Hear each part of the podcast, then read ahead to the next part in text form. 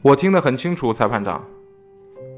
裁判长是暂时与被告交换了处境，就像被告人一样，不管怎么讲，也没有人愿意去听的处境。五十秒内就拍了桌子发了火。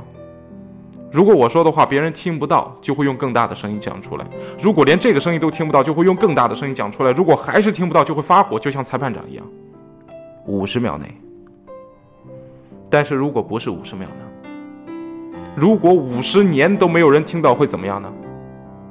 生气的情况肯定不止一次两次，而每当这个时候，被告人没有大声的喊，也没有发火，而是一直在捐款，希望可以帮助像自己一样的残疾人，为基金会捐助了三千多万。但因为自己不能偿还债务，向基金会的院长提出了借款时，却吃了闭门羹。虽然一直在忍耐，在求情，但都没有人听他讲。当然，因为一时之气偷了钱，确实是犯罪。应该忍，反正已经忍了五十年吧。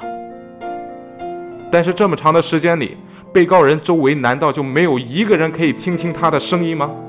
如果有一个人听到了被告的声音，会怎么样呢？是被告坐在这里的，不是被告自己，有可能就是我们这些挡住了耳朵的人。